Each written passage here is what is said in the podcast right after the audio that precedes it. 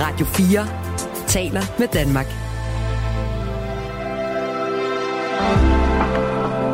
Velkommen til morgenrutinen.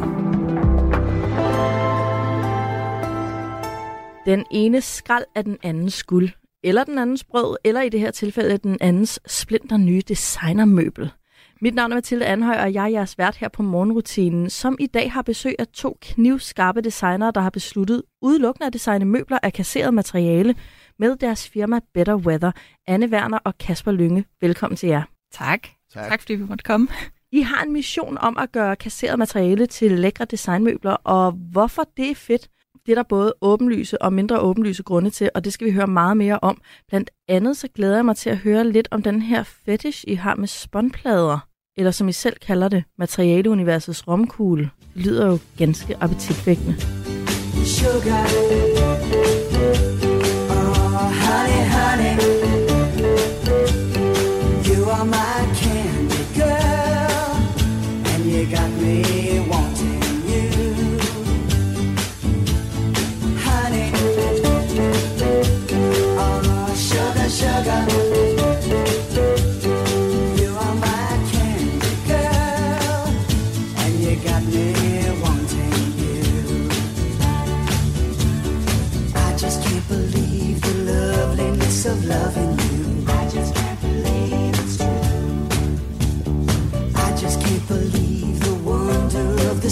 This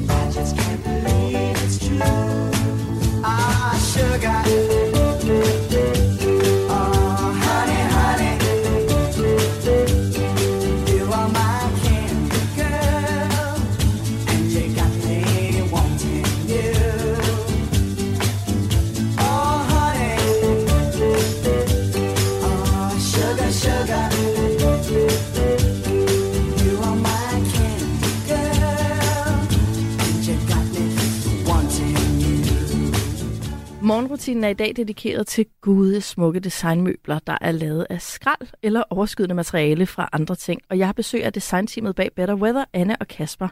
Øhm, hvornår skabte I Better Weather, Anne? For omkring to år siden, jeg, egentlig havde vi lavet en udstilling før, men for to år siden, så var vi på Statens Værksteder for Kunst, hvor vi udviklede øh, nogle forskellige retninger, som så blev til vores første sådan, kollektioner. Så egentlig for to år siden. Vi havde sådan leget lidt før det, og så havde vi en halv års pause, og så legede vi igen. Og så, det var der, det rigtig sådan startede. Bandet kom, øh, kom ordentligt i gang. Hvad så med bandnavnet, Kasper? Er det dig, der har fundet på det? Altså Better Weather, det kommer både i det åbenlyse bedre vejr, og der er noget klimaforandring, og vi er nødt til at prøve at gøre det, være så mildt mod, mod kloden, som vi kan. Og så kommer det også af det, at materiale på engelsk, så kan du sige, at det er weather. Det vil sige, at hvordan det går hen og bliver patineret. Og bliver der. Vi vil gerne lave better weathering af materialer, kan man sige.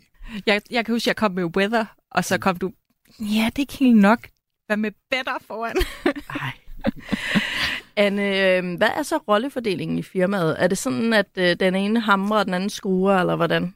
Altså, vi sad faktisk lige og snakkede om det forleden dag. Et eller andet med Kasper, du er ret god til sådan at lave åbning og hele tiden sådan at åbne døre, åbne veje. Og jeg tror, jeg er god til sådan ligesom at, øhm, hvad hedder det, at redde ud og putte i mapper og aflevere. Kasper, er du sådan lidt øh, den der flyvske? Mm, jeg kan godt komme til at rode lidt, tror jeg. Altså, jeg tror, det fungerer godt, at jeg, altså hvis tilbage til at hamre og sømme, så tror jeg, det er nok mest mig, der hamrer og sømmer, og så Anne er enormt god til at konceptualisere ting. Så der er nok et eller andet med, at der er noget, der foregår sådan, sådan formgivning i et værksted, og så det kommer det tilbage, og så er der noget med at så sige, men hvordan kan vi få det her til at udfolde sig til et system, og hvordan kan det blive mere end kun et objekt? Der tror jeg meget, så ender det op hos dig der, Mm. og så kører det rundt i nogle cirkler, indtil det til sidst, der kommer nogle retningslinjer, ikke? Altså, så har vi jo lavet sådan, så har vi lavet noget, der hedder, en serie, der hedder Patina, ikke? Og så der, der har vi lavet en stol og en reol og et bord i.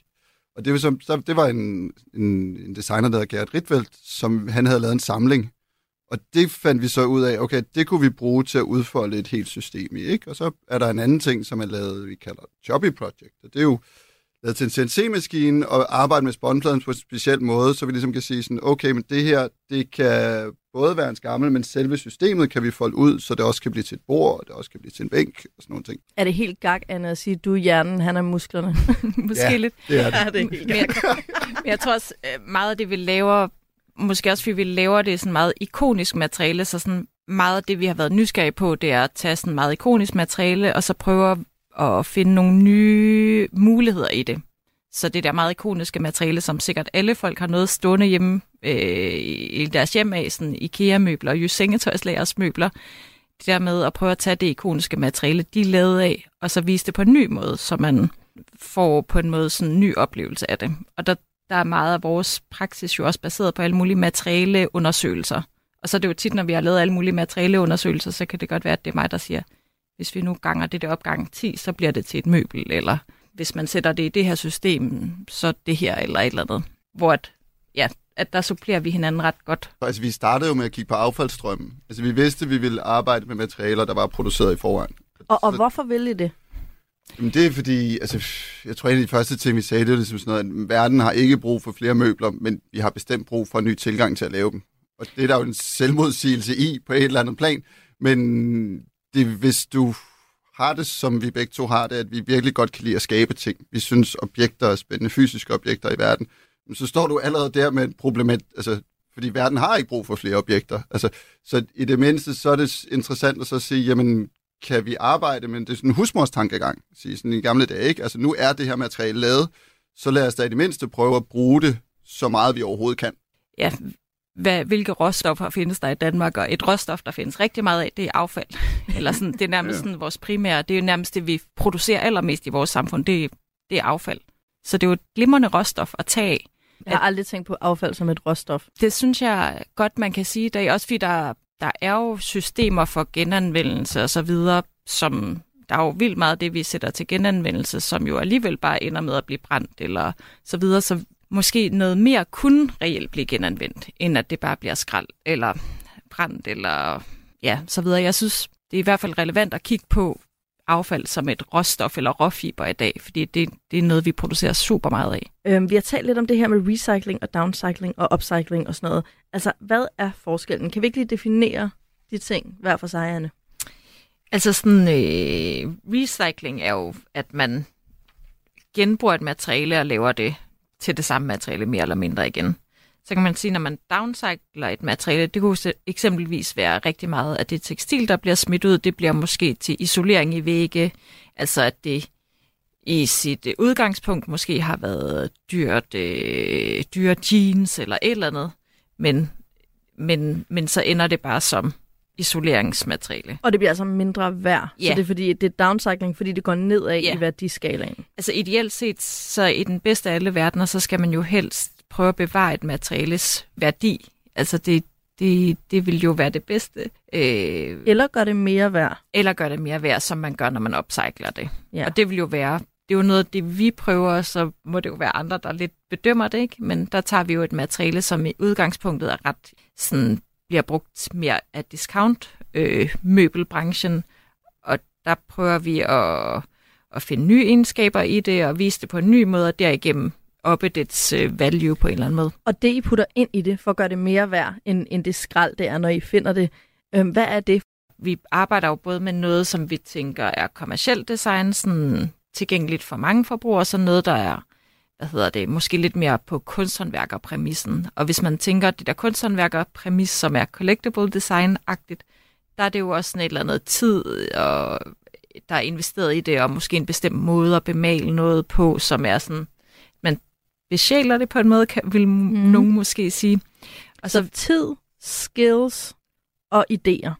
Det er Ja. noget af det, I putter ind i det for at hæve det op. ja, Men det er vel nogenlunde, altså, det er vel en måde at definere design på, kan du sige. Hvis du formgiver det, du tager dig tiden til det, du har en ta- bagvedliggende tanke om det.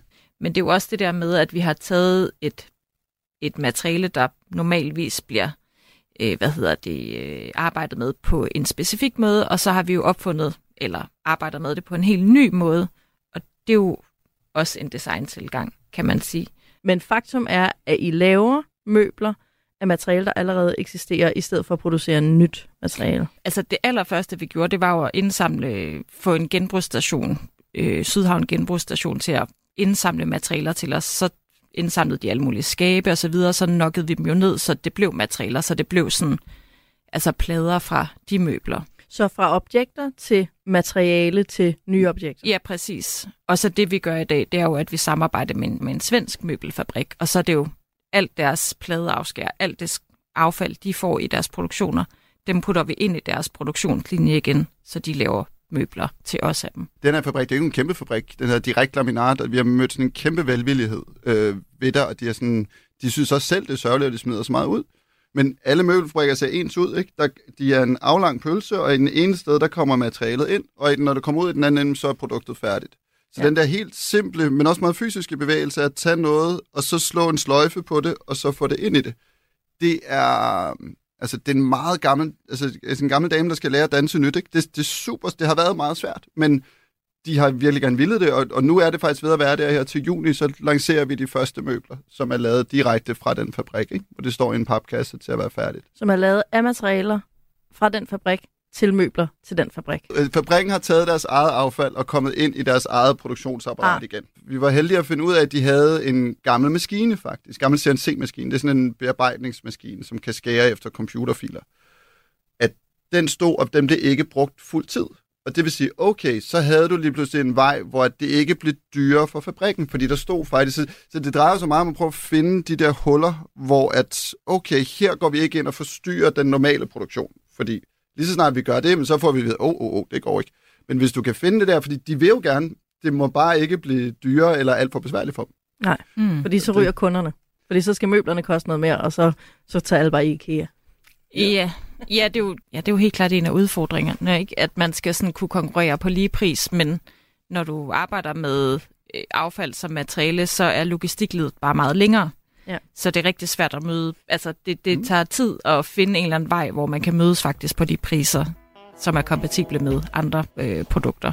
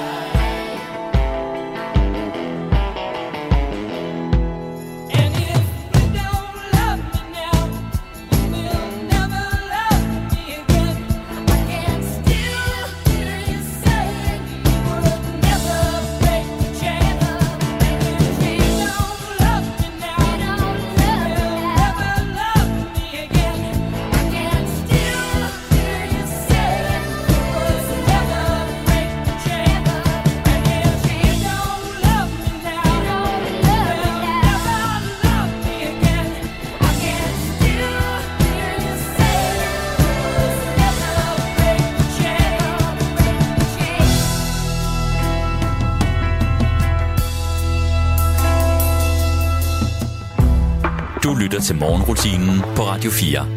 Jeg har i dag besøg af Anne Werner og Kasper Lønge fra Better Weather, der har specialiseret sig i at lave vildt flotte møbler ud af kasseret materiale. Øhm, og jeg har allerede fortalt en masse om, hvordan I kom på den idé, hvorfor det er svært, og hvorfor det også er fantastisk. Øhm, I har lavet nogle forskellige kollektioner, og jeg kan lige så godt øh, spille med åbne kort og sige, at jeg har forelsket mig i den her Choppy-kollektion. Øhm, jeg skulle lige til at begynde at beskrive, hvordan den ser ud. Det er jeg sikkert ikke den bedste til af os tre i studiet, men det, er sådan nogle, det ligner sådan nogle runde ringe oven på hinanden. Det er, det, jeg har set det som skamler, som borer, mm. hvad ellers? Vaser? Ja, Ja, der er ikke rigtig lavet en choppy vase endnu. Det kommer nok. Men, Men- øh, men- For, vi for jeg, har- vi får har jeg brugt credit den. for den så, fordi jeg sagde det først. Ja, ja måske øh, Mathilde. trademarker vi den øh, choppy Mathilde.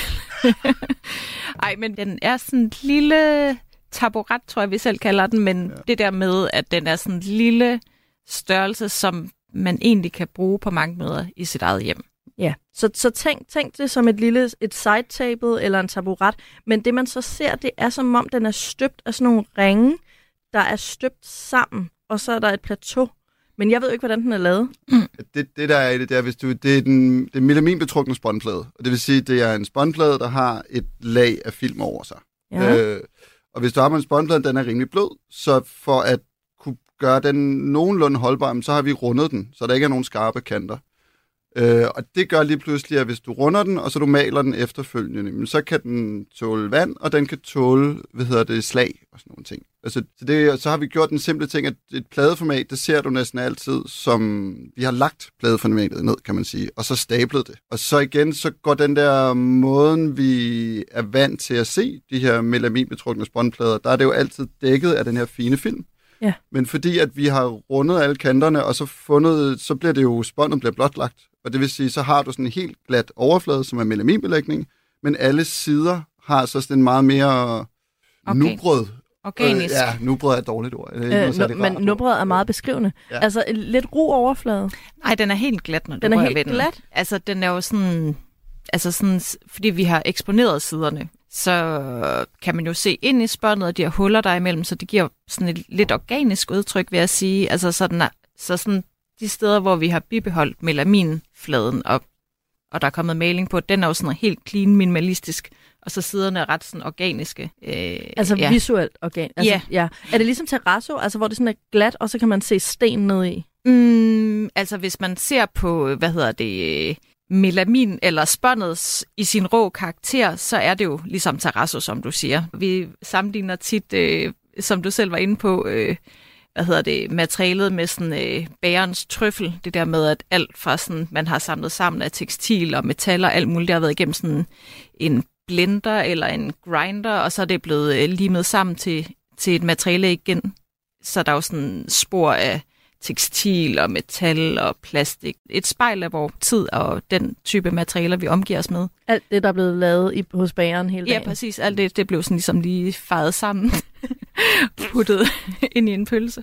Nå, men øh, ja, og så har vi jo malet det, så det giver et velkendt materiale, et nyt look på mange måder, ikke? Jamen, så vi kommer begge to, vi har lavet meget grafisk arbejde tidligere begge to, og det, det gør, at vi har også en interesse i de her, det er sådan, jeg vil sige, det er meget grafiske møbler. Altså, de, de står ret stramt, og du kan altid lave, sådan, lave en silhuet af det, der ligesom bliver genkendelig.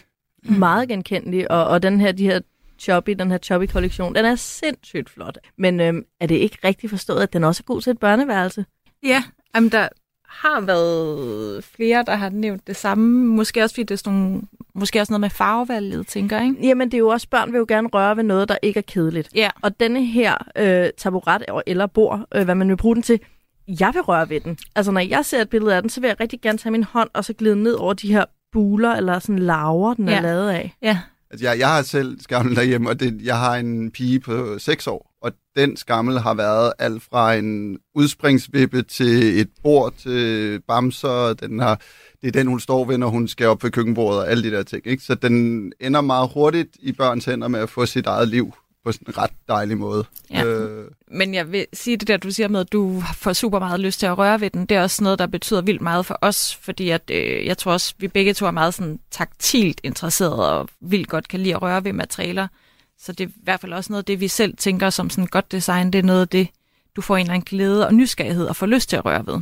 Så det er helt klart sådan, nogle af de ambitioner, vi tit har med design, det er sådan at vække den der nysgerrighed, taktile nysgerrighed. Ja, og som, det er jo nok derfor, jeg kom til også at tænke på børn, fordi børn har den jo ufiltreret på en eller anden måde. Mm. Jeg kan Mm. huske, når jeg var lille, og jeg var på biblioteket med min mor, De havde sådan en, øhm, sådan en lille plastikting med sådan en våd svamp i. Mm. Jeg har så senere fundet ud af, at det er fordi, de skulle bladre, så det Ja. var sådan at fugte fingeren. Men jeg stod bare og sådan trykkede på den der svamp, og var sådan, what is this? Ja. Jeg, kunne, ikke- jeg så der i 100 år. Nu Ja. står der, mens hun var inde og låne 10 krimier. Hvilket apropos er et design, der er ved at forsvinde, for der er ikke flere frimærker. Nej. Der er ikke nogen grund til den mere nærmest. Det er jo det, jeg tror, det var, det var meget, den blev brugt til. Det var til at døbe frimærker, så man ikke skulle slikke på frimærker, så kunne man døbe frimærker. Ja. Nej, den skal vi, kan, vi, kan vi lave et møbel?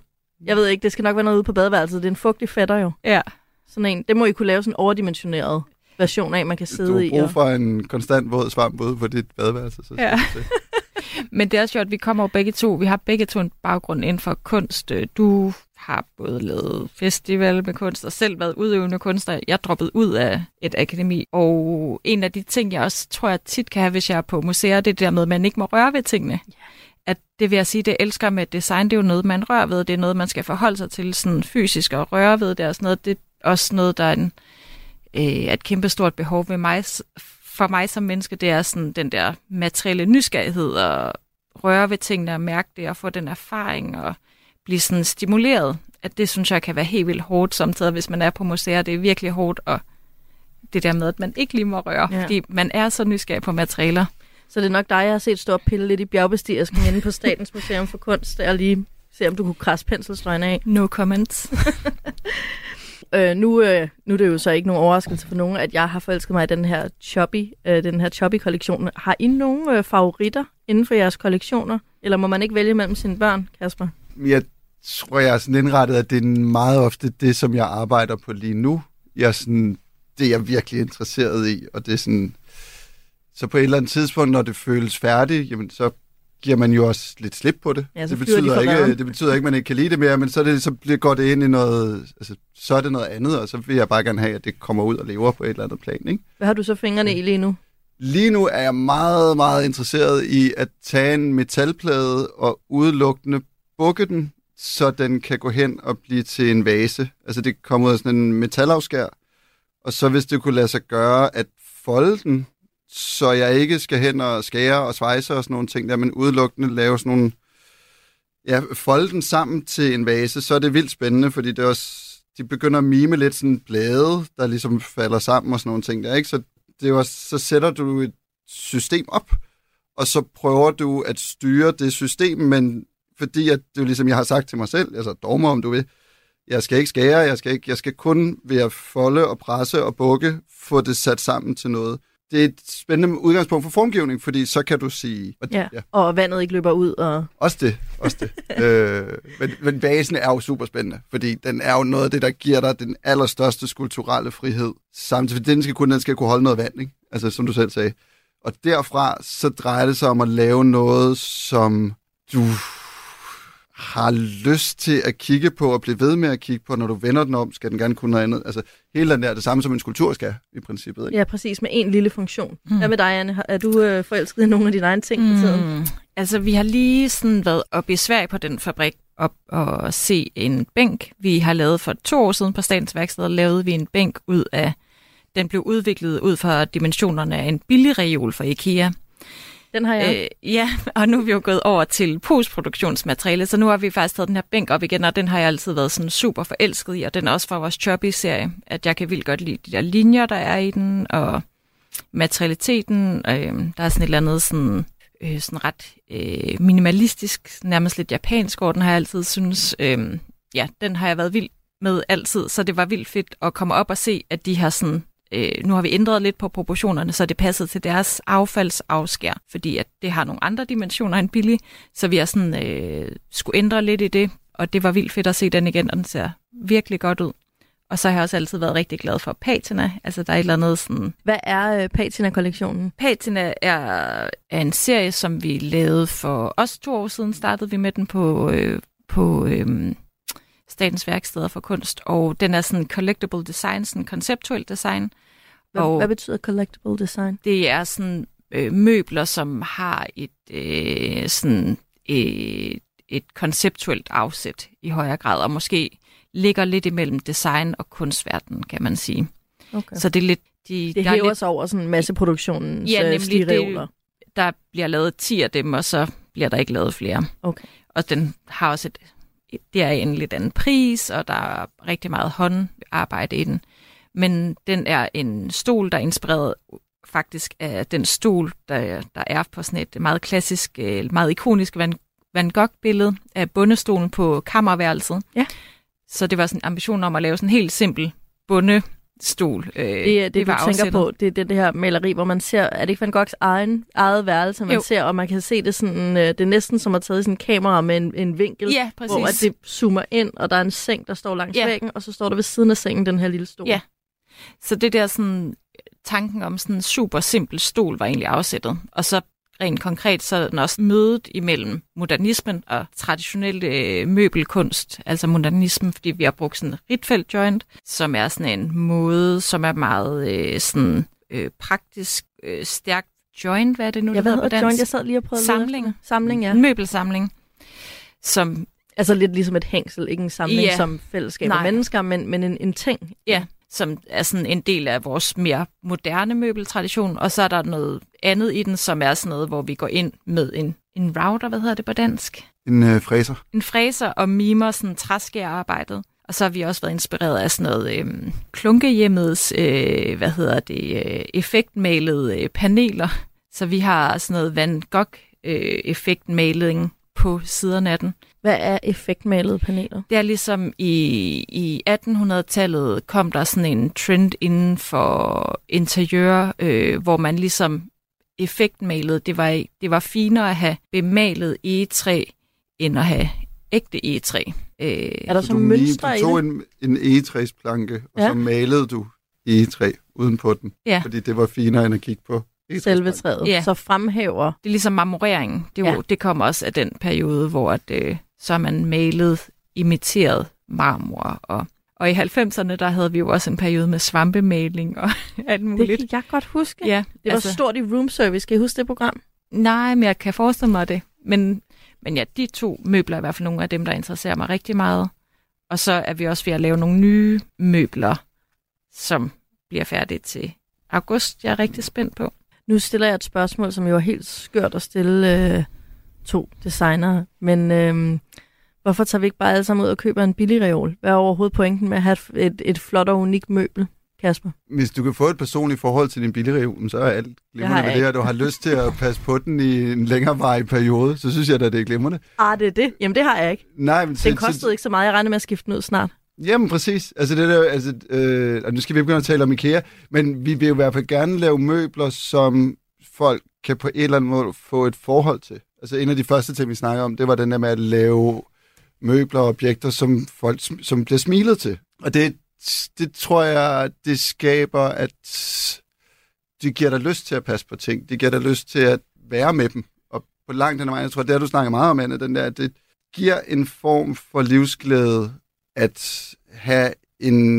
Når jeg drikker en kop, så kan jeg godt lide, at den kop føles godt, at den ser godt ud, at den er interessant. Det, det er meget simpelt egentlig. Det er sjovt, fordi jeg har en ven, der er keramiker. Øh, og så, øh, så sagde han et eller andet med en kop, og den skulle føles godt. Og så var jeg sådan, "Ah, det er noget pjat. Og så en eller anden dag, så sad vi sammen, og så drak jeg af en, en, en af hans keramiske kopper. Og det var jo næsten seksuelt. det, føles, det føles godt nok anderledes Ja. ja. end den der tåbelige porcelæns øh, kop, jeg selv har stående 15 af. Det er jo noget helt andet, Anne. Det var også virkelig sp- interessant det der med, når en kop går hen, og øh, at du bliver opmærksom på nogle ting, og du er Mine læber. Ja, og erfare noget på en ny måde, og har en helt ny oplevelse af at drikke en kop kaffe. Det er jo vildt spændende, at et objekt kan ligesom tilføre en, altså sådan en helt ny og måske mere sanselig oplevelse. Altså, jeg havde lyst til, jeg havde ikke lyst til mere kaffe, fordi jeg kender det, man kan blive sådan ør af for Ja. meget kaffe. Jeg var sådan, jeg tror faktisk, jeg for første gang i mit liv laver en kop te, så jeg kan blive ved med at sidde og sutte på den her kant. Sjovt. Et stort kompliment. Ja. det, det, det er en stor Den kompliment til kop vil jeg også gerne have. Den, den, kop vil den kop vil I alle sammen gerne have. Ja.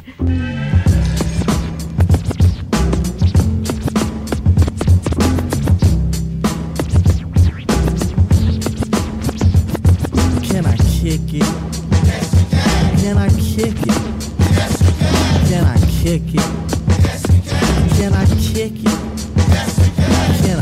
Kick it? Can I kick it? Can I kick it? Well, I'm gone. Can I kick it? To all the people who can quest like a tribe does. Before this, did you really know what live was? Comprehend to the track force, why? Cuz getting mentions on the tip of the vibe buzz. Rock and roll to the beat of the funk fuzz. Wipe your feet really good on the rhythm rug. If you feel the urge to freak, do the jitterbug. Come and spread your arms if you really need a hug.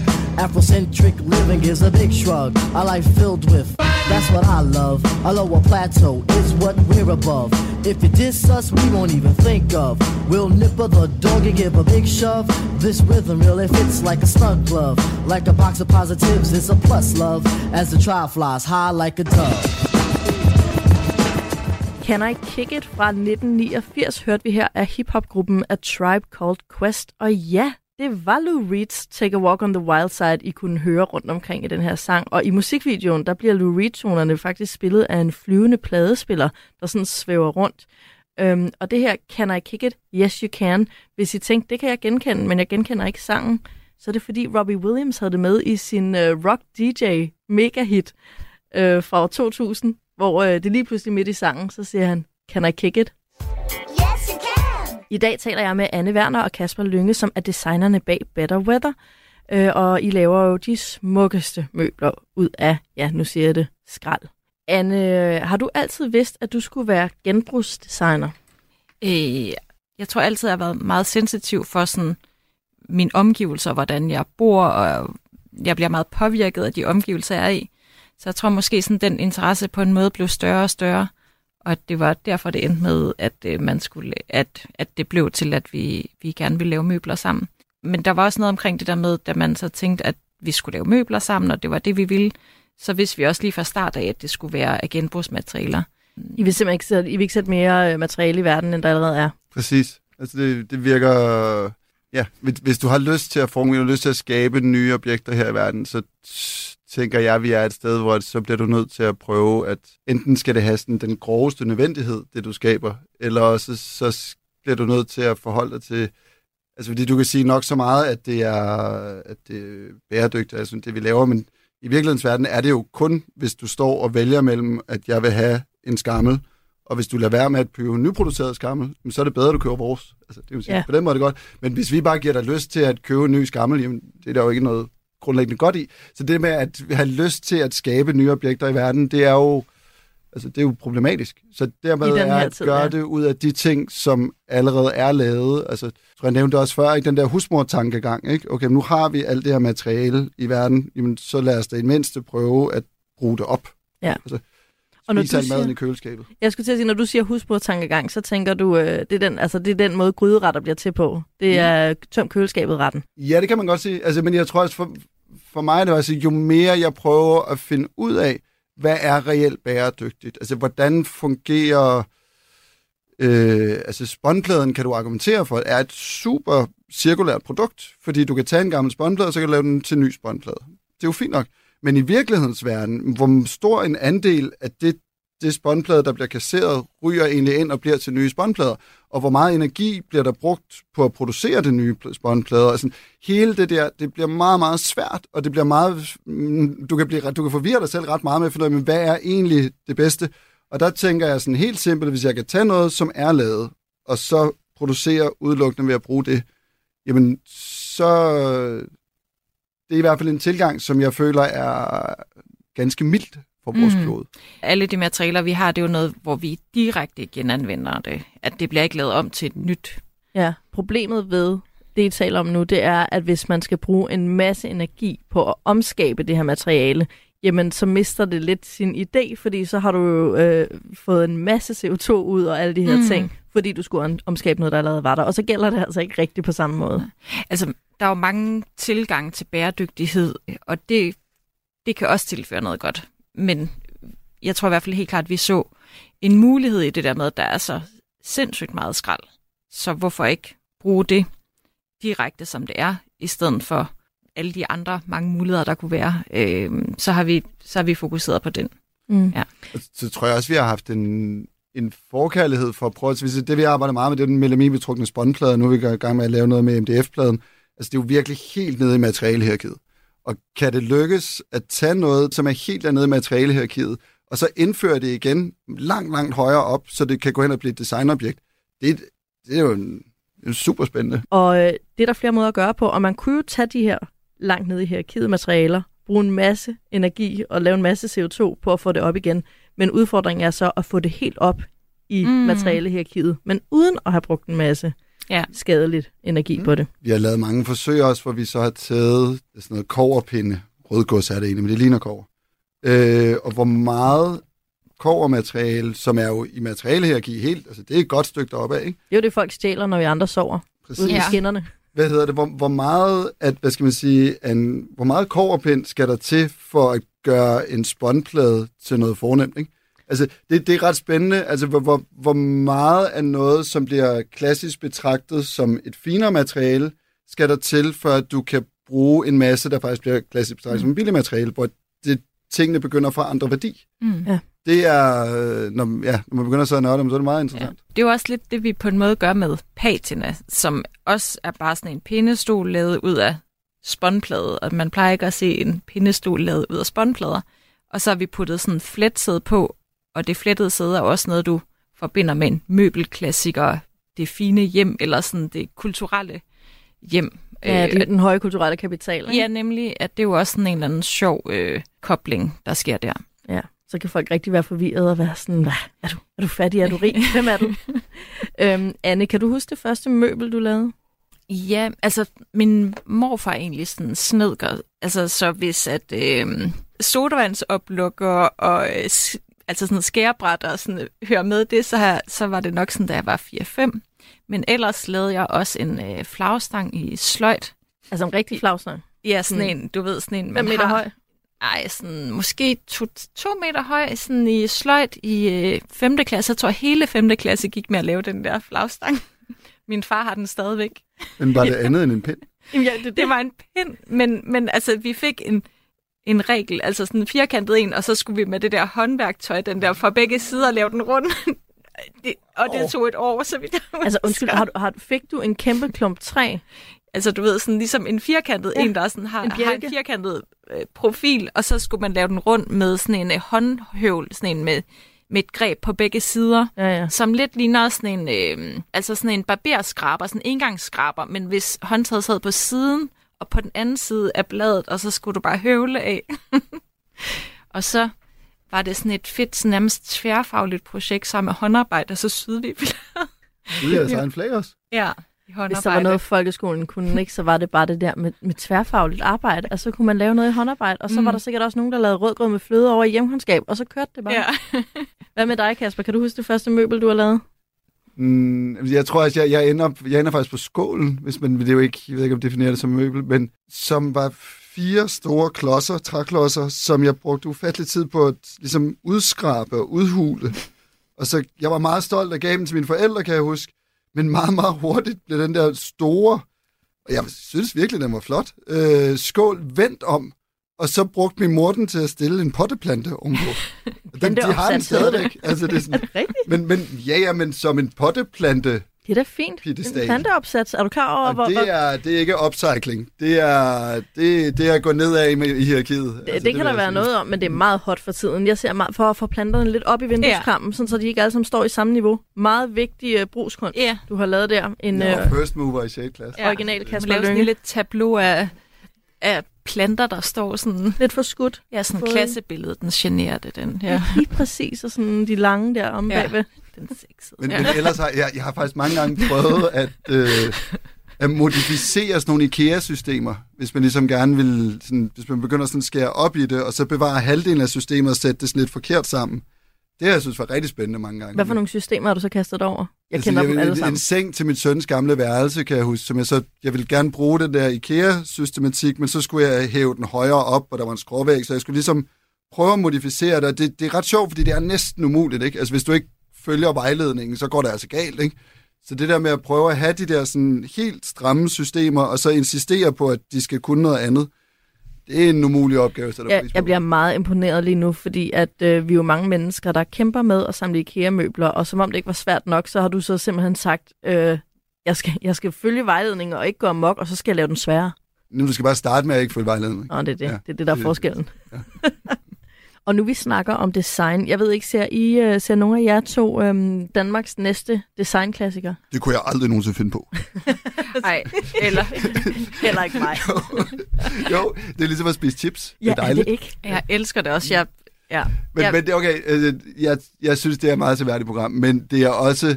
En, vi mødte en anden designer, hvor vi snakkede om det, ikke? og han var sådan, lad være med at gøre det, det er en karrieredræber, hvem kan lave et møbel på tre uger? Altså, og det, der er et element i det, som godt nogle gange, der er noget lidt, det er lidt fjollet. Altså Ja. ja. sige, på det ene plan, så er, sætter vi barn til, det her skal være den næste klassiker, og på den anden ting, så er det der reality-tv, der skal kunne gøre, at det skal kunne gøres på tre uger. Det, det bliver lidt sådan en, ja, men det er meget seværdigt. Jeg Men, men det er lidt mærkeligt, fordi nu er jeg på ingen måde designer, og har ikke stor viden på området, og jeg sidder og tænker, hvorfor tre uger? mm. Mm. Altså, der skulle da ikke nogen designklassikere, der er lavet på tre uger i verdenshistorien. Jeg tror, det ville blive et utroligt langt program, sådan, øh, hvis man skulle følge en sæson over 10 år. Det er rigtigt. Sådan et møbel tre år. Næste sæson af Danmarks øh, næste designklassiker kommer i år 2045. ja, ja, Og det bliver præcis. Ja. Øhm, hvis I skulle vælge, Kasper, hvis du skulle vælge, hvad synes du så er den bedste danske designklassiker? Den mest interessante. Jeg skal vælge en. Hvis du bare skal vælge en. Det er ligesom, hvad er din yndlingsfarve? Ja, hvad er din yndlingsfarve? Øh, Og Det skal du også svare på. jamen, øh, altså, okay, et design, som, som vi også har snakket om, men hvad hedder det, altså trip-trap-stolen, Ja. den er vild, synes jeg, fordi den sådan, til den, jeg er 43 i dag, ikke? Nej, jeg er 42. Øh, jeg er 42 i dag, og den der, jeg kommer til ham, og der er en trip-trap-stol, og ikke har bøjlen på, jeg kan vildt godt lide at sidde på den. Altså, og det synes jeg er ret imponerende, at du kan lave et møbel, som fra helt til du sidder og ikke engang kan ramme maden med munden, ikke? Altså, til at den faktisk stadigvæk har en eller anden, ja, og den kan holde til det, og form følger funktion, og den er vildt sjov at kigge på. Den der, der sådan en ja, trekant, der kører ned. Altså, ja, det må være trip stolen tror jeg. Også en af mine store forelskelser.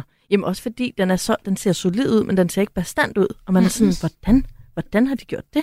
Ja. Og så det, man kan rykke pladerne, og sådan med benene, og så en bøjle på, hvis der kommer en baby på besøg. Jamen, jeg kan slet ikke. Ej, Fantastisk. Fantastisk. Ja, det er en Ja. umbraco-nøgle, ikke? Så kan jo. du jo begynde dyt, dyt, dyt, at skille ned, og så sætte den til den højeste ved. Det er... det er vildt. Mm. Det er et stort hit. Mm. Hvad med dig, Anne? Du må ikke tage triptopstolen. Nej, den er nej, taget. nej. Undskyld. Øh, øh, jeg tror, jeg er sådan en, der, jeg har alle Bobeder-blade fra 62 for det første blad til 82. Og det er specielt sådan eksemplarerne fra 70'erne, jeg har trollet virkelig, virkelig meget igennem. At der er et eller andet 70'er omkring rigtig meget sådan 70'er møbler, jeg er ret vild med. Sådan. Kender vi nogle 70'er møbler til os, der ikke kender møbler? Hvad er Jeg vil ikke engang kunne det? sige, hvem de er lavet af. Nej, okay. Men kan du beskrive nogle af dem? Jamen, de, jeg synes, der er mange af dem øh, fra 70'erne rigtig godt kan lide. Der er en eller anden sådan, øh, de er sådan ret solide, sådan, øh, måske fylder de lidt mere, øh, og der er et eller andet sådan ret sådan, øh, humanistisk eller menneskeligt ved dem i materialerne og proportionerne, jeg rigtig godt kan lide. Jeg tror, hvis jeg boede et større sted end en toværelseslejlighed, så havde jeg elsket at have nogle af de møbler. Jeg har en tronistol i min lejlighed, som jeg synes er et virkelig flot design. Det er jo fra 1800-tallet. Jeg Hvordan, tror, den, hvordan ser den ud? den er sådan øh, formbåret, sådan øh, træ, øh, sådan meget sådan organisk og enkelt, og med sådan fletsæde har min. Men, men generelt, så de her møbelklassikere, ikke? Altså, jeg tror, havde jeg set Svanen eller Ægget, altså Anna Jacobsen, den der, de blev lavet, jeg tror, jeg havde været blown away. Jeg havde været sådan lidt, hold da kæft. Men når jeg ser dem i dag, så er de lavet med så mange, fordi det er blevet det ikon, det er, det er blevet det statussymbol, det er, det er, sådan, det er blevet alle de her ting, så jeg kan ikke se på det som, som den ret fantastiske formgivning, det er, fordi jeg lægger alle mulige kontekst ind i det. Ja. Og, og, og der er jo ikke, jeg har intet ondt over at sige om Klint, Vener, altså alle de der, det er dybt imponerende håndværk, design, de har lavet, men, men, men de skifter jo også karakter, ikke? Altså i og med, altså min- jeg kan have det næsten som med arkitekten Le Corbusier, ikke? At det, han var jo en fantastisk arkitekt, og de var fantastiske møbeldesignere. Men, Ja, ja, men det er meget svært at se på dem tilbage, synes jeg, fordi at du lægger alle mulige værdier og tanker ind i det, ikke?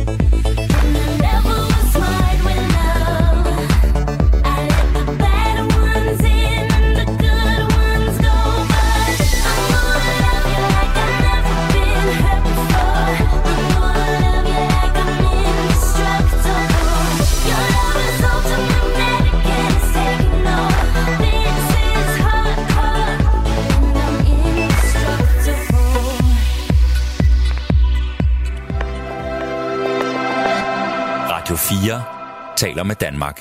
I dag i morgenrutinen handler det om flotte designmøbler og hvordan vi kan lave dem ud af det rene skrald. Og derfor har jeg besøg af designerduen Better Weather, der fortæller, hvordan man så lige gør det. Og Anne og Kasper, jeg har en lille leg med, som jeg har forberedt. Vi ikke godt være med til at lege den? Jo, jo. Det er fantastisk. I er nemlig så heldige, at øh, min mor, hun er en værre hårder. Og jeg er så træt af det. Øhm, så jeg har lavet en lille liste over nogle af de ting, som hun bare har så meget af. Øhm, jeg læser nu en liste op af nogle af de ting, som øh, jeg har tænkt mig at tage, Ja. uden hun ved det, og bare køre væk med det. Og øh, lad os lege første vælger, anden vælger. Jeg Ja. læser listen igennem først, og så øh, Anne, damerne først. Du første vælger, og Kasper, du anden vælger. Og så må I vælge, hvad for nogle af de her ting, I vil have med. I skal nok få Fedt. dem. I får noget materiale. Øh, I behøver ikke fortælle mig, hvad I vil lave af Nej. det, men I har et værksted, og nu får I noget gratis materiale hjemme okay. fra min mor af. Yes. Der kommer, øh, lad mig lige se engang, 1, 2, 3, 4, 5, 6. Der er seks objekter på min liste af ting, jeg har tænkt mig at fjerne. Må jeg kun starte med at tage en? Du må kun tage en, Anne. Nå, du må man kun vælger? tage én? Jeg troede, man måtte tage altså, flere. Jamen, du er første vælger, anden vælger, Ah, tredje vælger. Ligesom måde, i okay. folkeskolen, når man valgte Ja, okay. hold til rundbold, og ingen havde tænkt på, at det ikke var okay at vælge mellem mennesker på den måde. Ja. Er I klar? Der, jeg læser det hele op. Vi har 16 flettede sivkurve, forskellige størrelser. Så er der en gigantisk, stor, gammel læderstol, øh, uden fjedring, men altså alt læder der er intakt. Så er der 23 par gårdsangersko i alle mulige forskellige farver og varierende slitage. Er gårdsangersko? det er de her, øh, det er sådan bomuld og så gummisåler, og så er der sådan nogle runde øh, snørbåndshuller. Tre på hver side. Dem kender du ikke? Ikke umiddelbart, så højt. Nå, men Kelly Olsen-banden har dem, jeg ved ikke om det. Øh, det er lidt ligesom med sådan en, måske en vestlig mavesko. Kan man ikke sige Jo, det? det kunne man godt sige, det kunne man godt sige. Men, men bomuldsko med, Med gummisåler snørbånd, og snørbånd, ja. Øhm, et skab på cirka, altså lidt mere end to kubikmeter, proppet med øh, plastposer, men, men sådan noget stift plastik. I ved, sådan nogle, der kan bruges flere gange. Ja. Øh, net nærmest. Ja. bare foldet sammen, og så proppet tæt ind. To kubikmeter af dem. Og øh, så er der en øh, ganske almindelig standardlampe, øh, som virker rigtig fint, men ikke kan stå, så den står op ad en væg. Og den gider jeg bare ikke se på mere. Og jeg ved godt, det er ikke big scale, men den skal ud. Den kan I også vælge. Og det sidste er et kæmpestort mahonibord. Virkelig flot, med en kæmpe fugtskade på midten. Mm. Det vil jeg også have ud. Hvad siger I til det? Anne, du har fået øh, lov til at være første vælger. Øh, jeg vil gerne... Øh, jeg har en helt klart en fetish for sådan øh, kurveflet. Det er nogle ting, vi også sådan, har leget lidt med i vores praksis øh, i et andet materiale, men jeg tager rigtig gerne de der sivkurve. Det er alle sammen. Altså, ja, der skal jo have en trailer. Det er jo store okay. kurve. Altså, Okay. dem, dem kommer, de kommer ikke ind i Skoda Fabia, det kan jeg godt fortælle jer. Okay. Nå, men så kommer jeg kørende med dem til dig. Kasper, øh, sivkurven er røget. Det, det er lidt tungt, synes jeg. Øh, øh, Skrald af guld, skal du huske. Ja. Ikke nødvendigvis. øh, Hvad med den er Men- dårligt affjedret leder? ja, præcis. Der er meget læder altså, der. Den jamen, er det- kæmpe stor. altså- Den er lige så stor som det her studie, vi sidder i. Jamen, altså det, det kedelige svar, det er vel mahonibordet, ikke? Altså, Ja. ja. sådan, så der har du helt sikkert noget plademateriale, og du har noget, så, så det, det kunne man da sikkert. Ja, ja. Men det er jo også det der med, at vi skal jo ikke bruge en masse energi og CO2 og sådan noget på at lave det helt om. Det har jeg jo Nej, lært nej, men forhåbentlig er det jo bare et flot mahonibord, så kan jeg jo bruge det. Og så skal du bare bruge det. Ja. Bare lade være med at lave noget. Skær det op til stave. Åh oh, ja. Ja. Lave en ny. Du vil ja. sikkert lave en flagstang, Anne. Flot mahogni flagstang. Anne, så er det din tur. Hvad vil du have? Du har fået kurvene. Ja, men så synes jeg faktisk, at jeg ser et potentiale i alle de der sådan stive Ja, plastikposer. præcis. Ja. øh, Kæmpe luftballon, eller? Ja, altså sådan... Øh, dem føler jeg godt, at de kunne bruges til helt vildt meget. Altså sådan... Jeg tror, man kunne bruge dem til både sådan... Altså beklædet, altså det er jo, de er jo ret stærke. Tit Men så... sådan IKEA-poser, Lidt, men, men bare ikke fra Ikea. Okay. Fordi det vidste jeg ikke. Jeg Nå, troede, det var... nå, nå, vil du så have en ommer? Ja, Ja, okay, men det kan du ikke få. Anne, du har plastposerne. Jeg har Og, sivkurne og ja. plastikposer. og Kasper, det eneste, du har, det er bare et dumt mahonibord. et tungt mahonibord. Og hvad har jeg så Så tilbage? Så er da der en den der standardbar. tilbage. Og nu Og får en du sort lædersofa, og så er jeg, så er jeg kørende. En skæv standardlampe, en kæmpe stor læder lænestol og et mahonibord. Men Altså, så er du i hvert fald en mand i 40'erne. Det er helt sikkert. Ja, men jeg skulle til at sige, at jeg skal til at flytte ind på mit gamle klubværelse. øh, men altså, Er, er sofaen ikke, eller er, er stolen ikke bare et klubværelse? Jo, præcis. Det kan du sagtens bo. Og Det så, kan du lege ud. det kan du lege ud, ja. I hvert fald Ja. i København. Du kan godt få 10.000 for det. Jamen Anne, har du noget, du vil have som tredje ting, eller er du bare tilfreds? Er der ingen, der vil have, have Altså, jeg, gårdsangerskoene? kunne, jeg kunne også godt tage øh, lædersofaen, hvis det var. Altså læderstolen. Der var meget læder i den. Okay, men så får du gårdsangerskoene, Kasper. Nu er det for sent. Jeg tager læderstolen så. Ja. Og så bliver du den heldige vinder af hvor mange var det? 23 par gårdsangersko. Som Så du ikke hvad er. Jeg, jeg, jeg har 39. det lidt som om, at jeg ham den sidste, der står i udvælgelsen i skolegården nu, og så er sådan, I får os. Altså, sådan, det- okay. Det var sådan nederen, mand. Jo, jeg, alle, der lytter med, hold op med det der første vælger anden vælger med mennesker. Det er ikke i orden. Nå, tusind tak, fordi vi var med til den her leg, som jo kun handlede om, at øh, jeg skulle af med nogle ting. Men det er, jo også, øh, det er jo også vigtigt. Og det er i hvert fald helt sikkert, at I laver nogle virkelig, virkelig smukke ting, og så gør I det endda af noget, vi andre ikke rigtig kan bruge til noget. Anne og Kasper, tusind tak, fordi I kom ind og fortalte om det her arbejde, I laver ude i Better Weather. Det er ret vidunderligt, at, øh, at ting nærmest kan blive smukkere af at blive opgraderet på den måde, I gør. Og øh, man kan gå ind på jeres hjemmeside, betterweather.dk. Kan man, kan man købe jeres øh, produkter derinde? Vi Øh, lancerer en webshop her til juni, Juni? som er i forbindelse med 3 Days of Design, hvor vi også har de første produkter klar fra den svenske fabrik. Mm. Øh, Så det bliver rigtig spændende. Ja. Vi har en Instagram-konto også. Folk er velkommen til at finde os ind på. Better Weather på Instagram. Mm. Og så udstiller vi også under Three Days of Design, blandt andet på en udstilling nede på Designmuseet. Og så udstiller vi også i Magasin.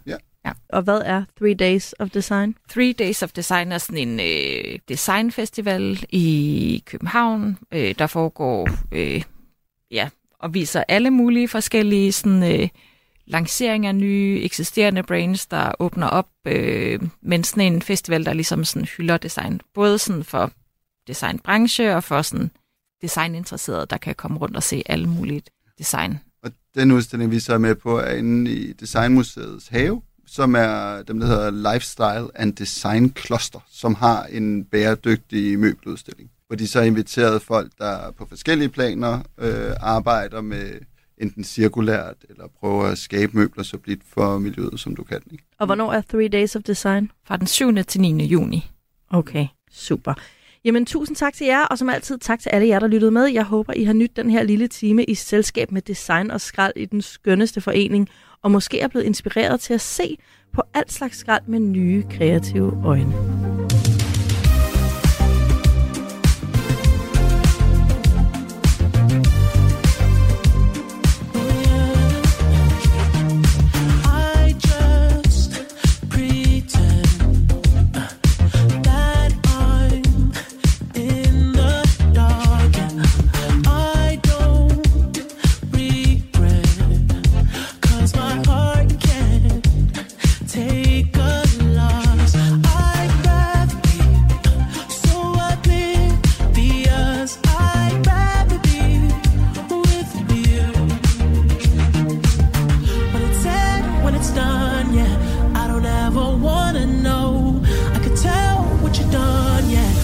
Look at you in your eyes,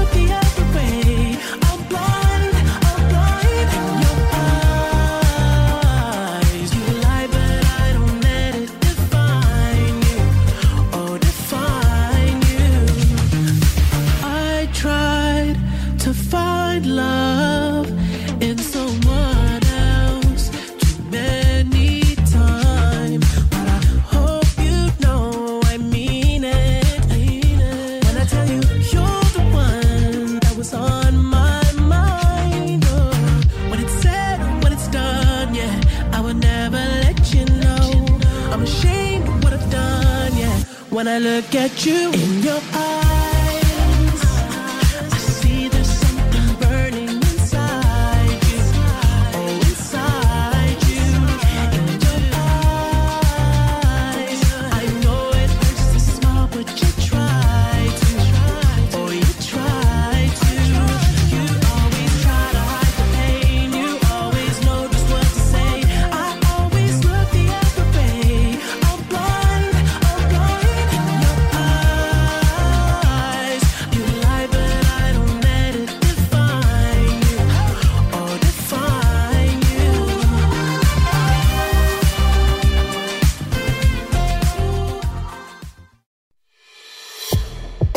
lyttet til en podcast fra Radio 4.